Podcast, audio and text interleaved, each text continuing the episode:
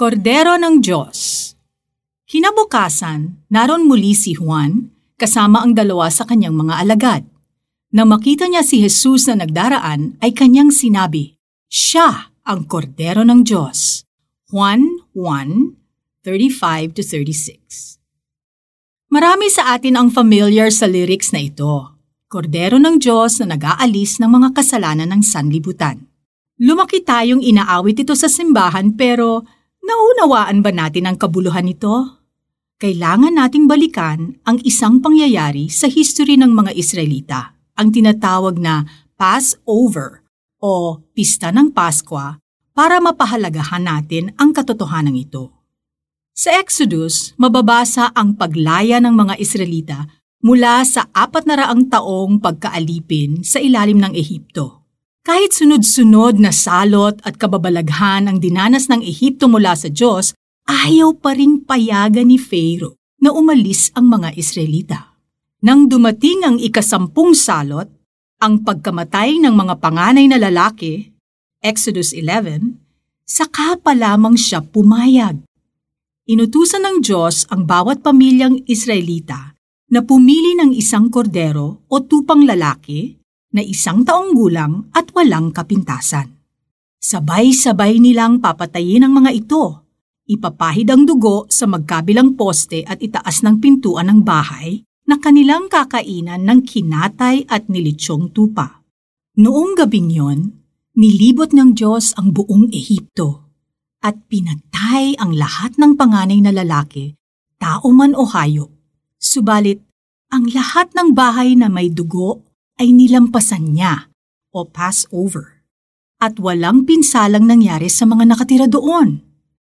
Kinaumagahan, ipinagtabuyan na ng mga nagdadalamhating Ehipsyo ang mga Israelita. Katulad ng tupa, si Jesus ay wala ring kapintasan dahil wala siyang kasalanan. Siya ang lalaking panganay ng Diyos Ama mga taga Colosas 1.15.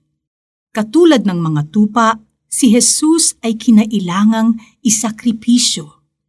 Hindi coincidence na pista ng Paskwa nang namatay siya sa krus. Sabi sa Hebreo 9.22, ayon sa kautusan, halos lahat ng bagay ay nililinis sa pamamagitan ng dugo at walang kapatawaran ng kasalanan kung hindi sa pamamagitan ng pag-aalay ng dugo. Dahil sa banal na dugo ni Jesus, nilinis tayo at pinatawad ng Diyos sa lahat ng ating mga kasalanan. Katulad ng mga Israelita, tayo ay alipin ng kasalanan. Napalaya lamang tayo sa kasalanan at sa mapait na kaparusahan nito sa pamamagitan ng dugo ni Jesus, ang kordero ng Diyos. Balang araw, sa walang hanggan, ang mga mananampalataya ay sabay-sabay na magpupuri. Ang korderong pinatay ay karapat dapat tumanggap ng kapangyarihan, kayamanan, karunungan, kalakasan, parangal, papuri at pagkalang. Pahayag 5.12 Salamat Jesus, Kordero ng Diyos, dahil ang inyong kamatayan ang nagbigay sa akin ng kalayaan mula sa kasalanan at buhay na walang hanggan. Nilinis na ninyo ako at pinatawad dahil sa inyong dugo. Tinatanggap ko kayo, Jesus, at ang inyong tinapos na gawa sa krus. Mamumuhay ako ngayon para sa ikaluluwalhati ninyo. Amen. Para sa application, Nauunawaan mo na ba kung bakit kordero ng Diyos ang tawag kay Jesus? Bakit hindi mo ibahagi sa iba ang iyong natutunan? Kinabukasan, naron muli si Juan kasama ang dalawa sa kanyang mga alagad. Nang makita niya si Jesus na nagdaraan, ay kanyang sinabi, Siya ang kordero ng Diyos. John 1:35-36.